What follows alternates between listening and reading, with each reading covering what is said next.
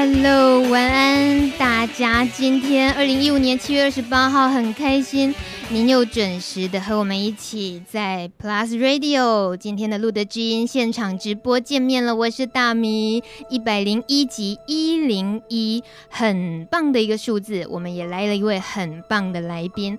而今天能够请杨玉新立委来到节目中。呃，太难得的缘分了，而最重要的是，其实，呃，玉新他自己也有过很多种身份，当中一个也是大米很喜欢的，那就是跟现在自己一样，就是广播人。我们先呃复习一下玉新啊，因为听路德之音的朋友们，我知道像是在大陆的朋友啊、马来西亚的朋友啊，或者是现在人在欧洲的、在美国的朋友。呃，不晓得你们是不是也都听过杨玉新这位罕病天使有这个称号的这位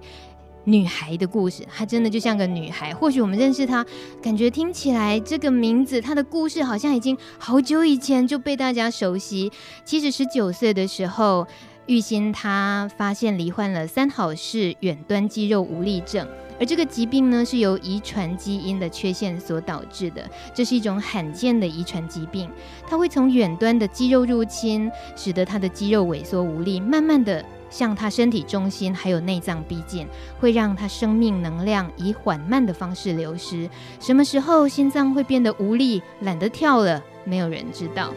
当我读到这一段形容呃关于玉新的身体的这段疾病的描述的时候，我身体顿时之间本来是一个有胀着气的气球，顿时之间就气都没了。 我, 我想生命脆弱的人不是我，可是光是这几个文字我读到，我都觉得自己好像就承受不了了。但是这个人在我们读到他故事的时候，天啊，他的能量都是让我们无法想象的。那所以这种冲突哦，大米也很想让大家知道此时此刻大米心里的冲突在哪里。也就是说，读她故事的时候觉得，哇，这是经过多少挣扎，多么脆弱的一个女孩。可是问题，你在媒体上看到她的时候，天哪，她那个光芒，她那个对人生那个生命力的力道，我们都输她。所以就觉得不会不会，这个一定很棒。当她出现在我们面前的时候啊，我们不用担心，我们一定可以跟他一样开朗乐观。也的确是，刚刚玉新出现在我面前的时候，坐下来之后，他光是一件事情，我马上就瓦解了。就是我们的朋友端了一杯杯子，就是马克杯杯子给他，要等一下让他喝的水。他说：“可以给我纸杯吗？”然后我心里想，哦，是可能是卫生问题。结果不是，玉新说：“因为我的手端不起那个马克杯，我只能用纸杯。”哇，我想玉新玉新我已经帮你把麦克风打开。我刚刚我刚刚说这些哦，其实刚刚在呃就是光是喝水这件事情哦，呃、玉新你大概也不知道，你很在这种小地方很容易就吓到人，对不对？啊，真的。Hello， 各位听众朋友，大家好，大家晚安。然后还有大米，你介绍的太好了，而且你的开场这个片头的声音真的好美哦，可以透过你这么优美的声音陪伴人、安慰人，我觉得真的很感动，也很高兴。啊，这是特别为你挑，就是《阿甘正传》的电影配乐，嗯，你大概就也跟阿甘很类似的。哎，不敢当，不敢当。我想每一个人的人生都有一个很奥秘的礼物跟计划，嗯，那我们会经验到疾病，我常常也是想，这不是没有原因的，或者是一个意外。那我觉得真正的我们真实得要去承受生活当中有一些不方便、一些辛苦，嗯，可是更有价值的是我们怎么样转化、吸收，然后超越，然后我们还能够在这痛苦当中把这痛苦当成我们生命的礼物，而这份礼物就是我们能够真正的深入痛苦，而能够跳出来，理解到这么样深的痛苦，我们如何自己自立自强，而更进一步的是能够帮助别人，因为我们很深的理解到一种痛苦，而这成为我们的礼物，成为我们的养分，能够帮助整个社会，让别人不要承受同样的痛苦。因此我这是嗯一个神圣很奥秘的礼物吧。是，只有你说我才信。因为你你确实是身体力行的人，你的身份哦经过那么多转变，而每一个每一个身份，就是我们说用上班族的职场那种职称来形容的话，你当过电视主播，你做过节目主持人，你也做过电台广播节目，那现在是立法委员。嗯，呃这么有故事的玉仙，其实主要你可以说你就是因为身体具有一个特殊的状态，而且被长期的注目。我觉得这种压力呃，刚好影射到最近大米在接触我们社群的朋友的时候，也感受到的一些就是他自己身体的特殊状态，呃，比如说艾滋，比如说同志身份、嗯、这些特殊状态、嗯、那当他变成一个越来越公众人物的时候，他是一个想为社群做事的人没有错，可是他他其实很想拨开一些那种注目的压力，就他可不可以好好的做事就好。可是今天因为玉仙来，我觉得哇塞，你你应该是从来没有办法选择说不的你, 你就是来吧，都来吧，然后揽在身上之后，然后然后也去发挥自己职职场上的每一个角色。你不担心，你没有曾经很很去质疑过我为什么非得要这么被扒开，然后承受这么被注目的压力？我我觉得呃是这个我们有时候没有办法没有办法去决定，嗯，好，就说而且当我们已经知道如果这是不能改变的事情、嗯、那最好的方法直接承担了，然后当你整个承担下来的时候，其实我们就在这样的困境当中。那因为有的困境是你没有办法摆脱它的，所以也不要再想我不想要什么，你没有这个选择权的哈、啊。所以呢，如果我们没有这个选择权的时候啊，我觉得有时候我们可以心里小小逃避一下，或者哭一哭、嗯、但是我们要重新收拾眼泪，然后继续的往前走。为什么？因为我常常也告诉别人，当我成为一个身心障碍者，从一个正常人然后突然变成了一个障碍者之后，我进入到了另外一个世界，我回不去那另外原本我想象的一般的世界。如果我已经回不去了，那我要在这里面痛快的生活。嗯，好，那怎么样能够让自己痛快？就是发挥自己的创造力，就是我们能够有一个标的，有一个不管是长程的或是短期的目标，而我们能够全心全力的投入。然后你不要管旁边的人，因为你管旁边的人你管不了的、嗯、然后他你不需要去答复每一个人，不需要。其实每一个人要答复是自己的内在，回答自己我为什么要活在这个世界上。所以要不我们就要去选择走一个自杀的极端，如果我们不自杀，我们要走另外一个极端，就是精彩的活出这一生，让这一生的每一个时刻都不会白费，让这一生的每一分每一秒都因为你的存在而这个世界变得更好。我懂为什么你曾经说过你自己叫做什么乐观的偏执狂对，刚刚这一段话是不是是因为我觉得像乐观这种事情啊、嗯，它不是一个呃，不是不是一般人简单说哎呀你好乐观，你怎么样乐观，没有，我觉得是理性。嗯，我觉得很重要的也是我们每一个人都有理性，理性的价值非常高。你可以拿出一张纸来开始写你人生，你有什么，你没有什么，然后你开始写的时候，你会知道你已经回不去了，有很多很多东西你没有。当你没有的时候，从此不要再看它，丢掉然后呢你看你有什么，那有什么，从这有什么里面再去想，你不能只有这样啊，你还可以更好。然后你要想象那你可以怎样更好，那你开始想象。所以我觉得集体社会需要想的是幸福的想象、嗯、所以我觉得每一个，尤其是从我们可能本来是普通人，可当你突然变成一个障碍者，变成一个病人，此刻的人生你要重新定义你自己的人生。你的人生不是别人来帮你定义、嗯、是你自己画出来，你自己开创出来，你自己定义你自己，所以是一个理性的过程。所以我觉得乐观也就是所有选择里面最好的一种选择、嗯、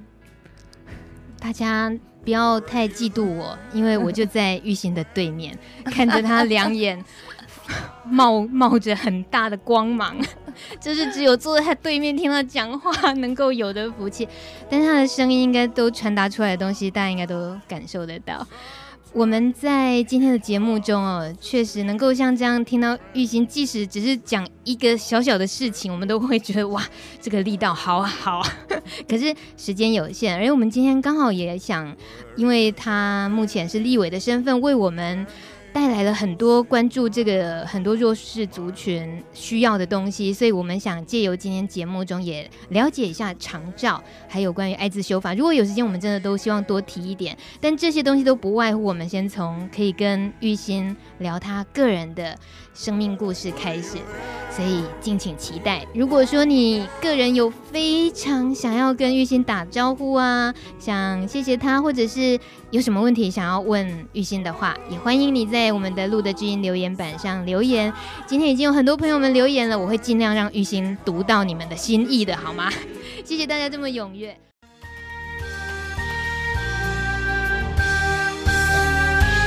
九点十四分，谢谢大头，他最早在留言板上，他要跟玉馨说，玉馨委员，我有看过您在修法通过后录制的一段影片，记得你说、oh. 如果国家不积极的投入来帮助这些人活得更好，绝对会造成社会更大的痛苦与反作用力。听说那天是你积极帮我们争取权益，呃，跟玉馨解释一下，这个我们当然指的就是帕斯提，就是感染者朋友。他说很感谢你积极为我们争取权益，让很多感染朋友可以不必受到不平等待遇，真的很谢谢你。不管是任何疾病，都希望有你这么伸张正义的委员，我们一起加油。谢谢谢谢，呃，这位好朋友，谢谢你，你果然有看我的这个影片，因为确实我们在三读通过的时候啊，呃，有很多人就要提问，因为集体的社会对于艾滋的这个疾病，或者还有很多精神疾病啊，嗯、都有很高度的污名、嗯、或者偏见或者歧视，所以我们一直在思考要怎么样去跟社会大众沟通。好，那因为这我们当然都理解到集体社会不够了解，不够认识，那我想呃，社会资源，从社会资源的角度是我们思考出来要告诉大家，这是一个社会投资。嗯，好，我们不能边缘化任何一个人。好，那因为如果任何一个族群他们被集体社会被排除在社会的关怀之外的话，我觉得对社会是非常不健康，因为每一个个人，任何一个人都会生病，今天是别人生病不一定你就不会生病哦，而且生各种病哦，所以每一个病人的痛苦就是整个社会的痛苦。好，那如果所以我们如果我们的制度或集体社会不关心，对他们是恶度的伤害，嗯，而我们如果当他们造成了社会的痛苦更深的时候，我们还要去弥补这个社会的痛苦的时候，那成本是更高更高的。所以最好的方法，最社会最有效的投资就是积极的关怀，爱所有受苦的病人。嗯，这个也主要是因为您自己从这个生了这场病那么年轻，然后一路走过来，也遇到工作上不同的身份切换，节目的啦，或者是立法委员现在的身份，其实他发挥的影响是可以说是很大的不同。你怎么你可以怎么说呢？你是怎么样去运用这样子的自己能够发挥的这些影响力的？好，我应该是说，只要有任何的机会，他愿意为我开放，嗯，哈，就像我去呃做电视节目，呃，我没有受过相关专业训练，学习都没有，我也不是科班的，只是刚好有人说，哎，那里有我们有缺一个主播，你要不要来试试看？然后我就说，你真的愿意让我试吗？他说当然了，好，那我就去了。好，所以呢，呃，只要任何人告诉我说，哎，这个这个有一个什么样的机会，你要不要试试看？我都说好，嗯嗯，我心里想的是，我已经告诉你我不会，然后我不懂，我没有受过专业训练，你愿意给我机会，你都不怕了，嗯，我怕什么呢？所以而且我觉得当我成为身心障碍者之后，觉得更难得的就是机会，嗯，我们我努力的不断开创各种的机会，就是要让各样的障碍者或者是病友有机会学习，有机会成长，有机会贡献他们的人生。那我觉得现在集体社会缺的是机会，嗯，那么所以呃，早期我做不管哪一个工作，人家邀请我，我都说好。那包括立法委员，好，那所以所以很多人，呃，那我我相信，就像我刚刚说，你的人生要你自己去开创，跟你自己去定义。呃，很多时候我们要积极去争取，可有的时候你就是在每一个当下都尽了最大的努力。我认为一个身心障碍者，我是行动不便，就所有人一看就知道啊，你不能跑，不能跳，拿东西没办法，我现在是吃喝拉撒睡都没有办法靠自己嘛，哈、嗯，因为上厕所、盥洗、穿衣服、喝水、吃饭，我都没有办法靠自己完成，所以我是靠着依赖别人的帮忙而活下来的人。你会知道，这对一个人存在这个世界上是非常大的挑战。嗯、就说，当你不能自己脱裤子、上完厕所，你要叫别人帮你，你会开始怀疑你到底要怎么样活在这个世界上。那为什么可以？为而且如果要活，你要花很高的成本、嗯啊、你要请外劳，那还是幸运的了。你要每个月要付这么多钱，然后我是三班制，要同事帮助我，然后、呃、早早晚，然后大夜班还先生帮忙翻身等等等。好，就是说，我觉得作为一个障碍者，我们会体会到，就是我刚刚说的很深很深的。活在这个世界上的不容易，嗯，所以啊、呃，当我有机会可以做任何事情的时候，我一定会把握最大的可能性去做它。不要怕别人觉得你行不行，就是你要自己试，而且自己不断的用想象力，别人都会觉得你不行，嗯，不会有人觉得你行，而且你这个障碍很看，一看就很明显。所以，当然障碍里面还有一种，你看得明显的还容易被理解。所有隐性的情绪障碍的精神障碍或很多疾病障碍的，它是一个它是比较隐性的、嗯、所以它不被理解或者被污名好被恐惧那个程度是更高的。所以我刚刚说这一类的疾病它有很高的被污名化好的这个问题。那污名的问题就是很多人有偏见，很这个偏见可能来自于人有一种很奇怪的恐惧，对我们没有办法避免别人心里有一种恐惧。那但这个就是哲学很重要的地方，哲学始于无知之知、嗯、哼就是说哲学就是告诉我们知道很多事情我们不知道，所以我们要对无知我们自己不知道有很高的觉察。所以当我们要去批判一个疾病批判一些人的时候，我们心里要很深的去反省自己，你到底又知道了什么。好，所以很多的偏见，那所以偏见、恐惧、哦、要怎么样可以克服？你知道，我觉得就是要用爱，你要用相信，因为人的恐惧，人就是会有很多，像我们现在听到，包括到此刻，所以很谢谢刚刚这位朋友，他有说他有看到我录的哈，我其实就想要处理这个问题，就我们如何不要去边缘化艾滋病的朋友们。嗯，如何不去边缘化这个，也不要怕，也不要排斥他们，也不要把他们踢走。你明明知道世界上是有一群这样的人，他们的需要，所以你内在有一种恐惧是需要透过爱。爱是什么？就是你知道这个人也是人生父母养、嗯、这个人他并不愿意生病，而且还有一个爱呢，是你必须换位。如果今天这个得病的人是你的孩子，是你的兄弟姐妹，你会觉得今天我们在处理的法跟你无关吗？嗯，你会觉得我们所要去关心的这个人是一个 不, 不存在的人？不会。所以这个恐惧的问题必须要让人们有很深的一种爱，那个真的就是理解到人有同样的神圣跟尊严，跟你我一样内在的渴望，渴望被爱，渴望存在这个世界上是受欢迎的。那如果是偏见，就一定要用对真理的渴望去超越偏见，就是说我们每一个人要能够有一种对真理的渴望，就到底什么是事实、嗯、什么是真理？真理就是像我们刚刚讲的爱才是真理啊、嗯、然后因为你知道，如果我们相反于爱的任何的作为，都不会让生命圆满，都会让生命痛苦。不只是我们自己痛苦，我们造成另外一个人的痛苦。当你不接纳另外一个族群，不接纳 一, 一些人的时候，其实你自己的内心按着良心，你都会觉得怪怪的。那有这个，这就是一个良心，那这个良心也是一种真理。所以我觉得集体社会要有更高更高的这种觉醒，就是对真理的追求跟渴望，那才能够去克服这种污名的问题。我记得最近有一句话大家应该都从柯P的口中说出来，所以我觉得哎呀好有道理的一句一句话，就是台北捷运杀人事件发生之后，市长柯文哲他语重心长，他说爱的相反词不是恨，而是冷漠。其实郁欣在很多年前就说过这样的话，郁欣说的是爱的反面不是仇恨，而是漠不关心，是就是就就是同样的一句话。但很久以前郁欣说过，那大家大家哎呀，这好像嗯不错的道理，听过很久之后忘了，结果发生了台北捷运杀人事件的时候，柯P市长再重复再提醒一次的时候，就觉得是有时候就是非得要透过一个很伤心的事件，然后很可能就发生在自己很亲近的地方，或甚至于自己身上的时候，自己的那种触动或者是觉察，刚刚郁欣讲的那种要自己要知道对于无知的觉察，有时候会觉得来得太晚，你觉得很扼腕。所以这是集体社会的生命的素养。你说漠不关心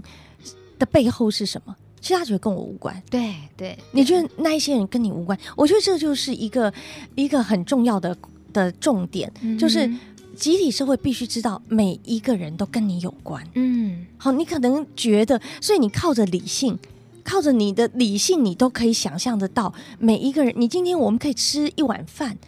你会觉得你只是花个钱去买个米吧，好，可是呢，有农夫现在正遭受天天灾人祸，好的，他的收成不良等等，他是跟你有关系的，他的痛苦，他的困难，如果人发挥了人的想象力跟同理心，你会知道这个世界所发生的每一件事情其实跟我们都有关系的、嗯。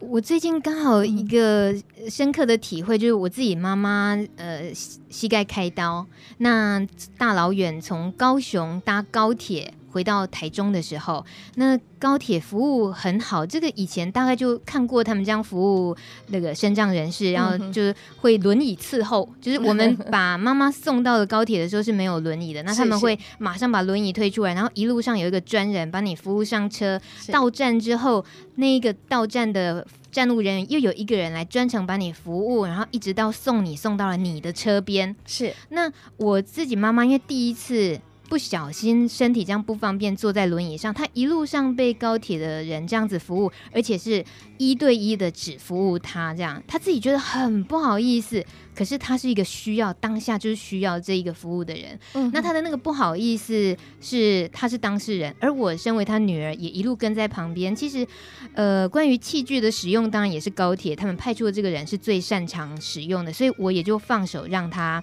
呃来做这一系列动作，可是我看在眼里，我就觉得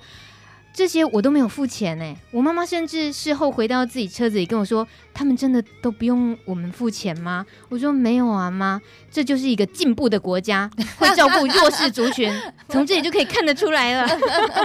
是的，这这刚好大米你就讲到我的，我全职的工作都在做这些事情。真的、哦、就是说所有的这个我们面对高龄社会、嗯、那我们怎么样让每一个不管哪一种失能，而且不管你失能是你健康一百分变成五十分变八十变三十变零分等等，我们最高的目标是什么呢？是让每一个失能障碍的朋友高龄的长者能够社会参与，能够去他想去的地方，能够积极的参与着社会所有的活动。因为一个人的存在是他跟社会之间的关系，他如果只是封闭在他家里，他不会觉得他活在这个世界上有什么意思。所以好的环境，所以我刚有说我们、呃、让国家公园一年有一条无障碍的步道一定要开出来，那目的是什么呢？就是让所有这个大自然对身心的疗愈，对健康的促进是好的。好，那你要让一个失能行动不便人出来，你要解决什么问题？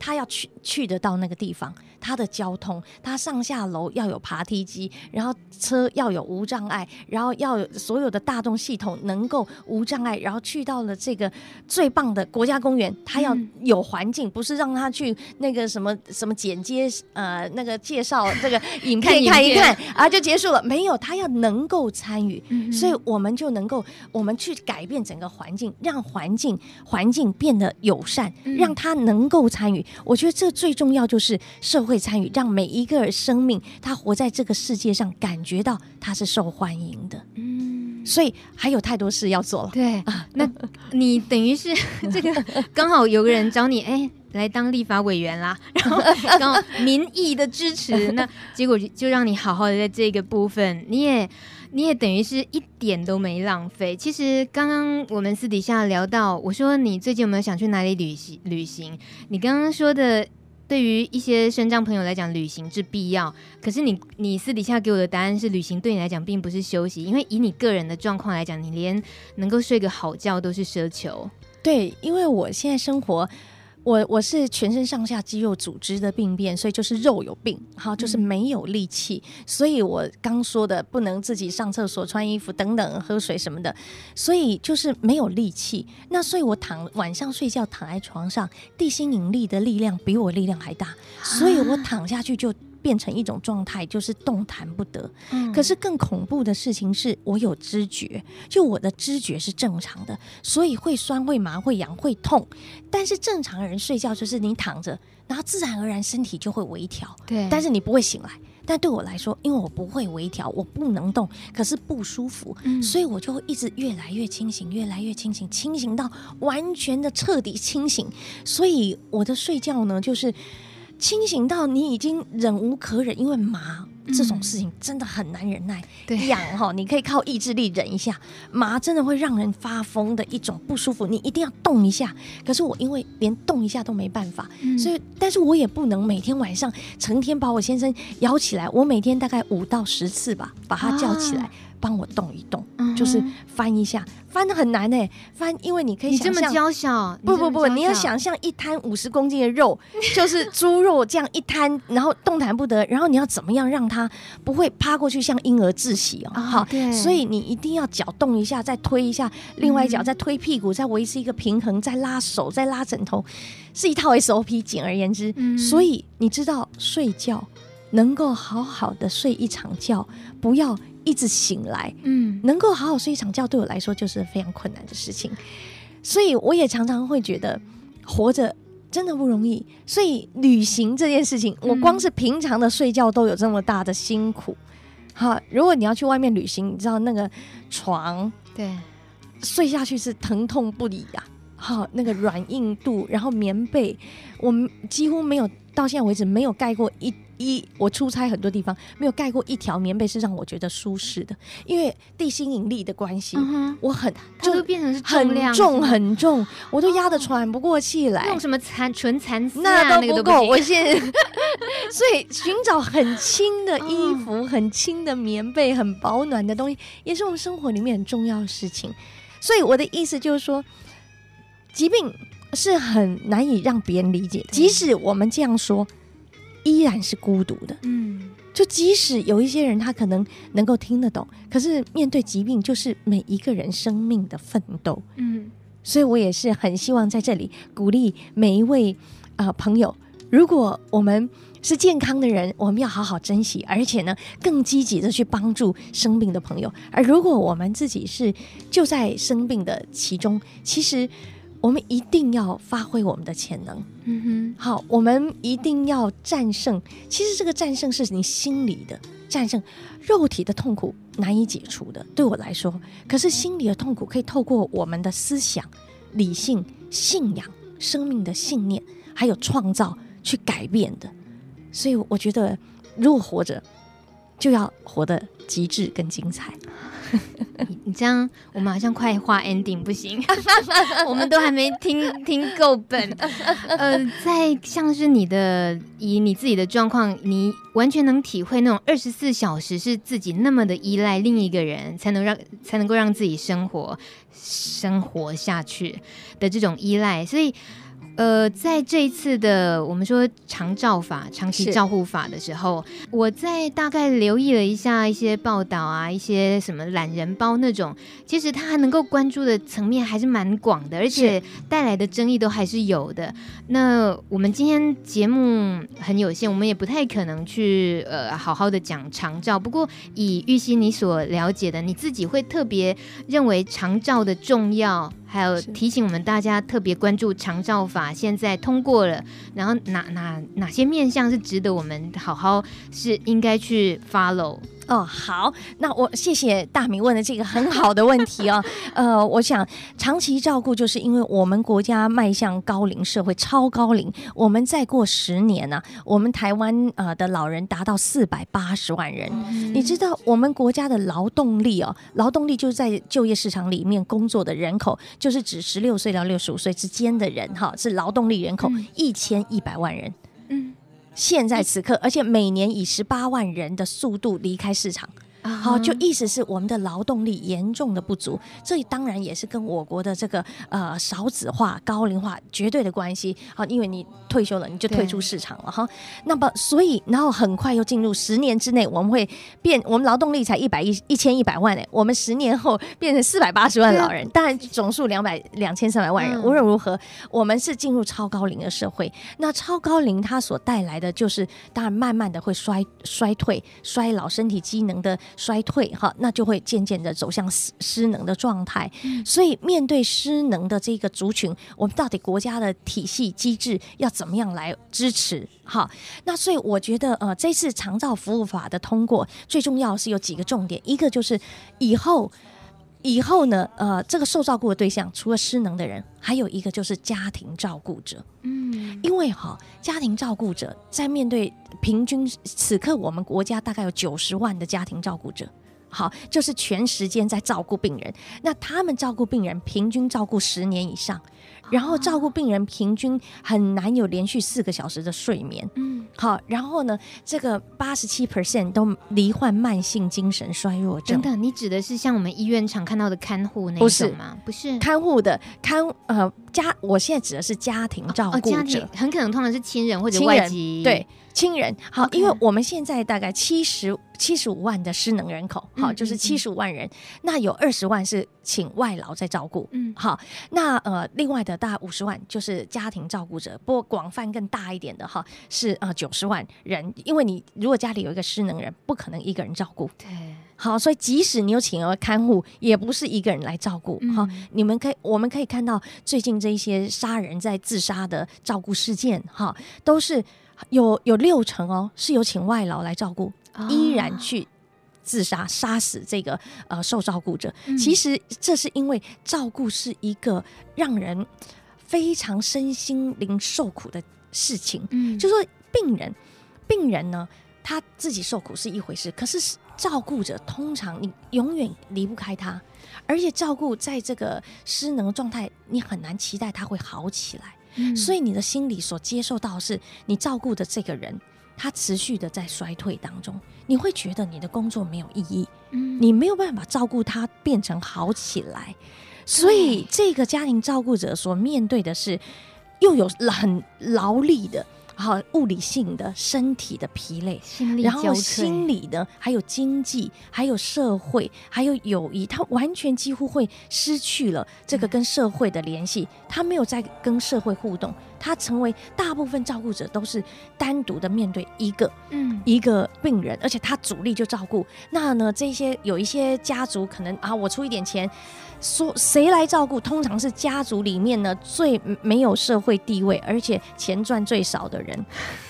因为所有人就是会说啊，你钱赚比较少，你来顾好了。这说来好残酷啊！我每个月我们大家兄弟就出一点钱，好。可是当其他兄弟来到这一家的时候，就会说啊，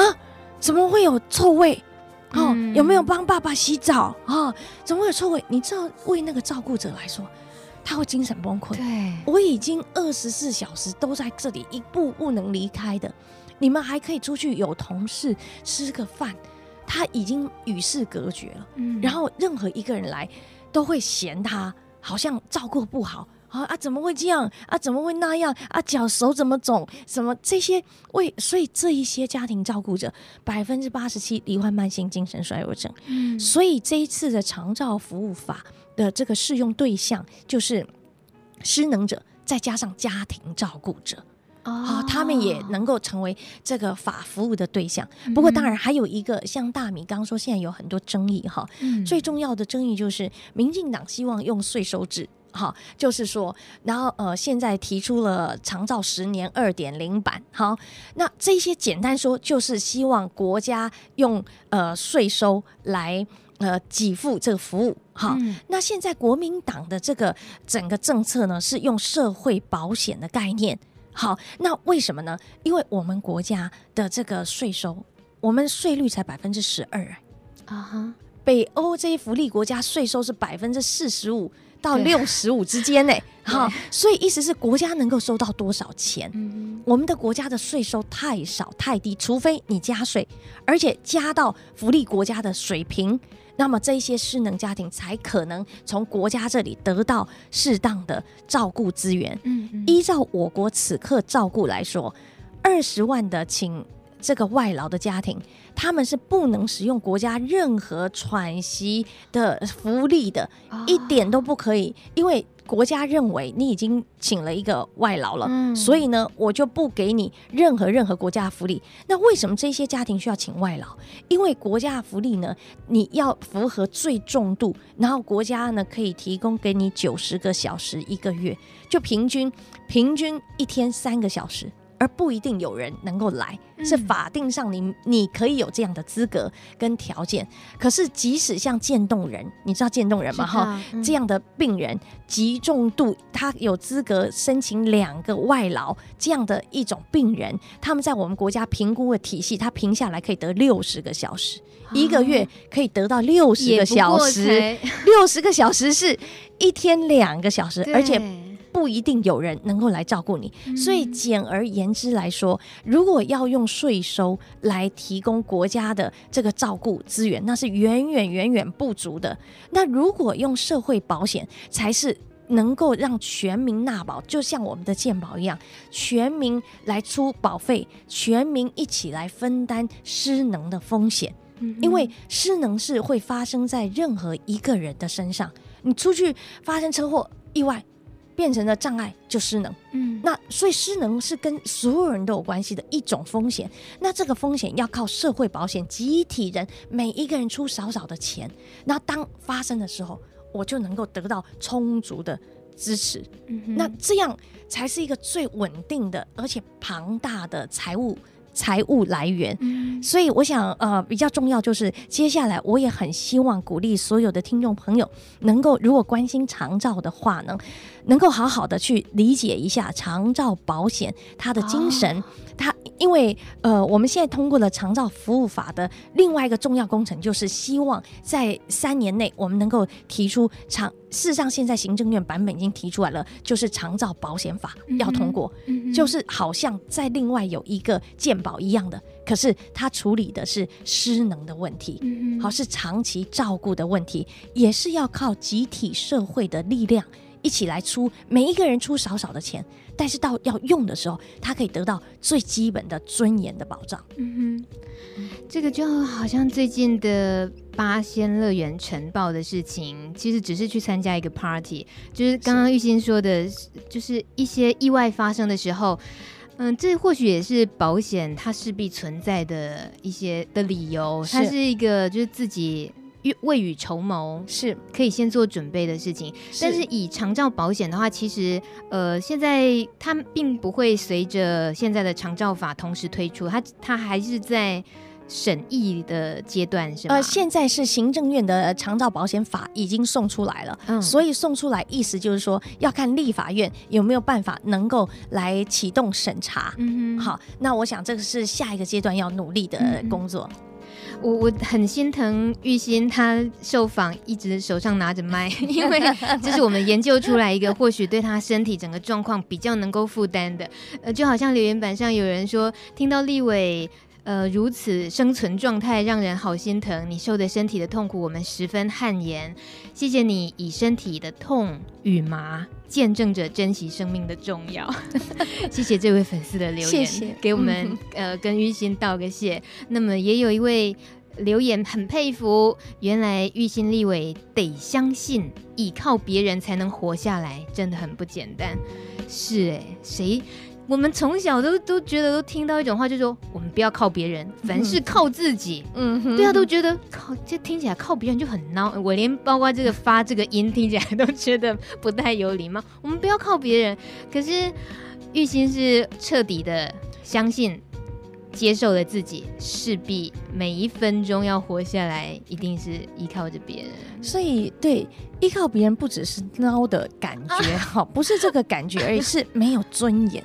嗯，是尊严问题，就是所以我们活着成天是要察言观色的，你知道即使你有外劳已经很幸福了，即使你有家人愿意持续的一直照顾你都很幸福了，所以但是你要知道别人没有义务帮助你，嗯，别人谁有义务好要要你要吃你要喝你要上厕所，谁有义务呢？好，你如果花了钱就算是他有义务要帮助你，因为你花钱嘛、嗯、他的责任就是要来帮助你，可是他有他的心情，他现在可能正跟先生在吵架，可是呢你时时刻刻要求他帮你做什么帮你做什么，他就是要配合你帮助你，其实这个对这个病人的这个尊严，因为常常你都要看人家脸色、嗯、即使你付钱你还是要看人家脸色不是钱的问题，所以所以我非常非常的深切理解尊严，就是活在一种很难主很难觉得你有尊严，所以这个也是一个很好的很好的事情，就是让我非常非常深的时时刻刻的可以感同身受每一种病人 的,、嗯、的痛苦。好像我们办公室最近也开很多很每天都在开各式各样会议，然后我们最近处理一个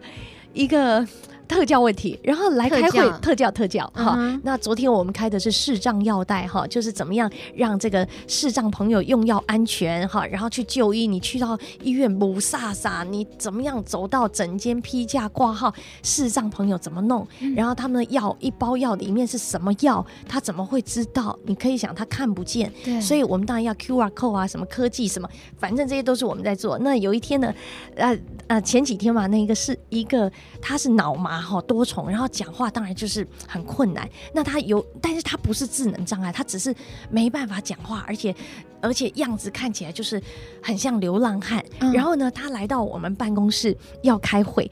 那他因为他的工作是卖口香糖，所以呢他就想说他不方便再回家去拿他的那些道具啊、哦、他卖的东西，所以他就直接把他的口香糖的那个篮子什么东西整个他工作的行头全部呢就放了上来，在他他的轮椅，然后就来到我们办公室。要进立法院的时候，我们那个警卫先生就说：“哎，那个我没有零钱啊。”然后呢，嗯、他就用那种无无无日日日日有委员，然后就类似这样的、哦、这样的一种很难表达。不过无论如何，嗯、可能我们立法院一楼大厅的那些先生们哈，稍微听一下。杨委员大概都知道这些都是我的客人所以来到我们办公室，你知道开完会了，开完会就已经到中午了，到了中午要吃便当，可是这个人是没有办法自己吃便当的、嗯、就他没有办法吃，结果你知道我的特助也用了一种很幽默的方法，就这样，好，我们现在来吃便当，你一口我一口，就喂他、oh. 然后喂他、哦 mm-hmm. 在我们办公室服务的同仁这个，然后但是你知道你一看哦，他是可能会流口水、嗯、就是口水流了整个，可是他不是智障、嗯、他头脑是冰雪聪明，他只是看起来跟讲话各方面很困难、嗯、肢体不协调，张力过大，所以我说我自己的这种没有尊严的感觉能够让我很深的知道每一个人都有没有尊严，连你吃饭你都没有办法，那你如何让他再跟你一起吃饭？因为他需要吃饭、嗯、然后他没有办法吃饭，那你要喂他吃饭的时候，你要自己用什么心情让这个被帮助的人尊严不要受损、嗯、让他被你帮助是是觉得很自在的，然后愿意去帮助他的人也要有一种幽默，所以我的这个同事才会说，好，现在你一口我一口，我心想你是同 一, 同一个汤匙吗？他说当然不是，是他的汤匙他的便当，我的汤匙我的便当、嗯、但是你就会知道说，因为我们有这样的一种理解，所以对于刚您说的依靠他人的这种尊严感、嗯哦、不是孬，是我们对尊严，什么是尊严，怎么样维护受伤的人的尊严，怎么维护一个弱小者的尊严，这个我觉得是很重要的事情。我们会不会呃，有时候会做得太过，或者想得太多，反而对对像玉心你的角色来讲好了，会不会让你有时候反而是感觉到受伤？就是如果一个比如说就今天就大米的身份好，然后你一进来录音间的时候，如果我太小心翼翼的谨慎的啊，想要把把你哪里弄好，其实那那些的拿捏，连我自己我其实我都常觉得那个应该是都需要透过学习，跟需要听到当事人的愿意说，然后我们交流了之后，以后会更会更好，互相帮忙。其实我觉得嗯嗯，每一个人只要你是诚恳的想要关怀这个人，不管你做什么都是对的啊，就是说因为很多人确实会有这个问题，就是哎，我怎么帮他，然后这个障碍者才不会觉得好像怎么样又怎么样哈、嗯嗯。我觉得障碍者有障碍者的生命课题，就是别人要就是要去接受别人的善意，然后也能够适当的时候表达怎么样是比较好的，自己比较需要的啊，就像我刚刚会说，哎，我真的谢谢你这个杯子，但我需要纸杯，我要去讲、嗯嗯、那我也要告诉你说啊，这个麦克风我真的没有办法这样身体，所以你会看我扭曲着，我一定要身体支撑着，手支撑我的身体，然后手靠在桌上来支撑这个麦克风、嗯、所以我也会表达说我需要这样，让可不可以哈？所以呃，障碍者也要学习去表达。那对于一般的他者，就是你只要是看见而你心有所感，这个时刻你有一点心理的触动、嗯、你想要为他做什么都可以。嗯哼，我懂了。我们来换个姿势啊、哦，听歌，大家听歌，我跟玉心来换个姿势。So I smile and say, when a lovely flame dies, smoke gets in your eyes.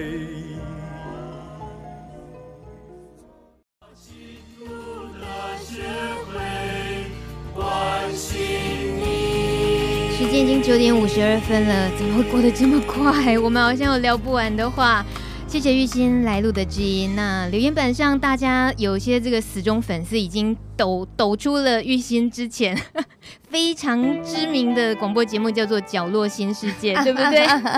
大家都还记得，真的很棒。谢谢谢谢。《角落新世界》那个节目是主要在探讨罕见疾病，对不对？是是。所以也也是因为像这样做节目，然后你接触了更多，就除了了解自己的疾病，然后你完全的对于整个弱势的社群，这些疾病需要者他们到底需要什么，你你都更切身的了解过。这些在你呃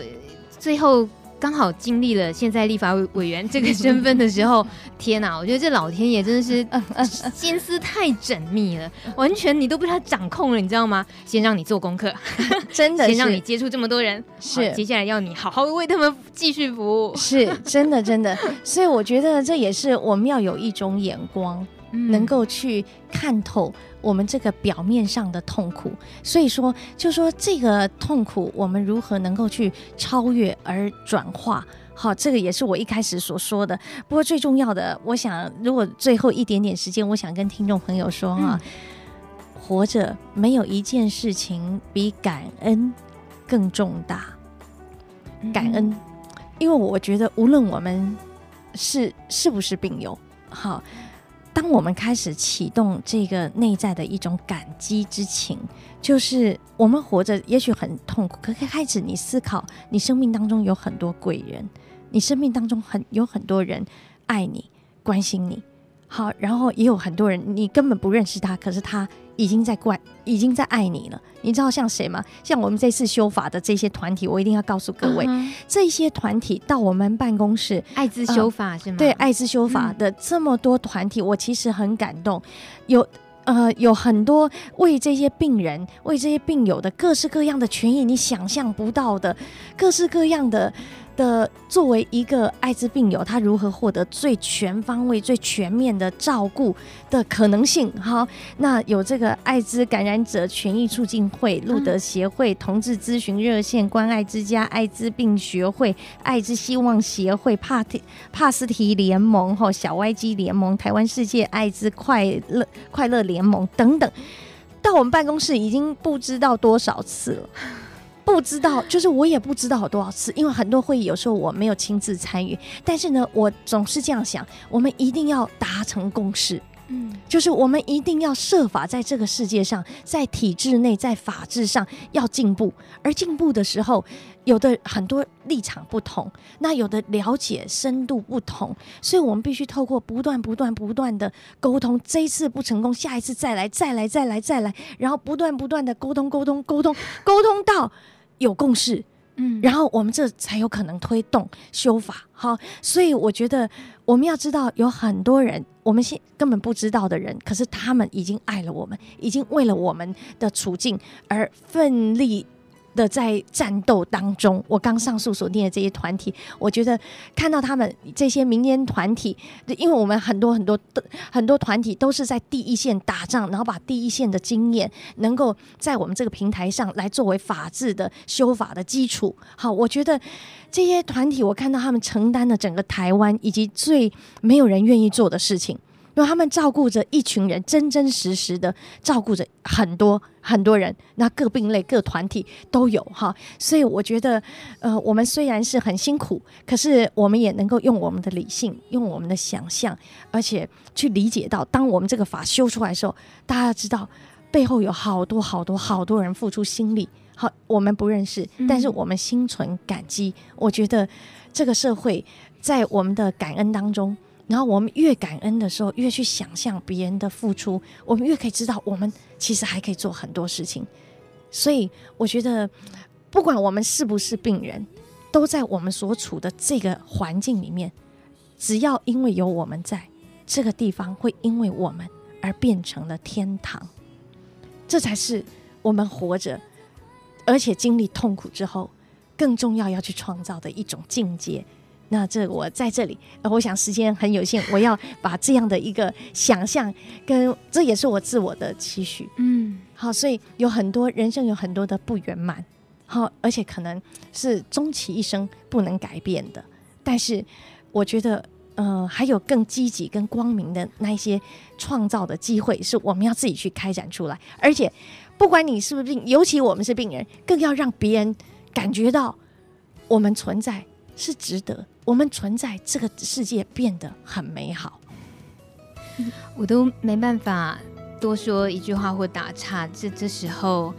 就是听得内心很澎湃，然后心跳跳很快，因为玉心教我们要感恩，然后他也替我们谢谢了那么多人，但事实上留言板上还有大米自己，我们最想感谢的是玉心。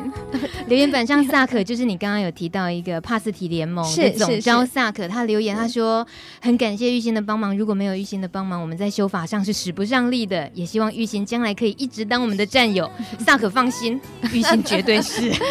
他会站到心跳不想跳的那一呃、没错，你说出了我最重要的愿望。我要每一个人都这样站到最后一刻才能结束。你这个 力, 力量到底哪里来？你明明就是根本没吃饱，然后就是这么虚弱，然后可是说起话来，天啊！尤其大米觉得今天最必须要说谢谢玉心的是，因为所有大家现在听着这个广播平台是玉心帮我们跟Hi Channel争取来的。这还能多说什么呢？我们都已经做两年了，我们都还没跟玉心道过谢呢，都已经一百零一集了，我们的恩人终于出现了。谢谢你，我们彼此彼此。九点五十九分，我们听到这首歌是周蕙的《约定》。呃，其实播这首歌的时候，我心里头在想象的是玉心跟他的先生他们那一段爱情故事，可是今天没有空听。啊、呃，我可不可以有一个小小的请求？希望下一次还有机会，下一次专门聊爱情故事。好啊，好啊，好啊，好啊！好爽朗的这个答应的声音啊！谢谢于姐，谢谢，我们下回见了。好，谢谢，也祝福所有听众朋友平安快乐。谢谢，谢谢，拜拜，拜拜，拜拜。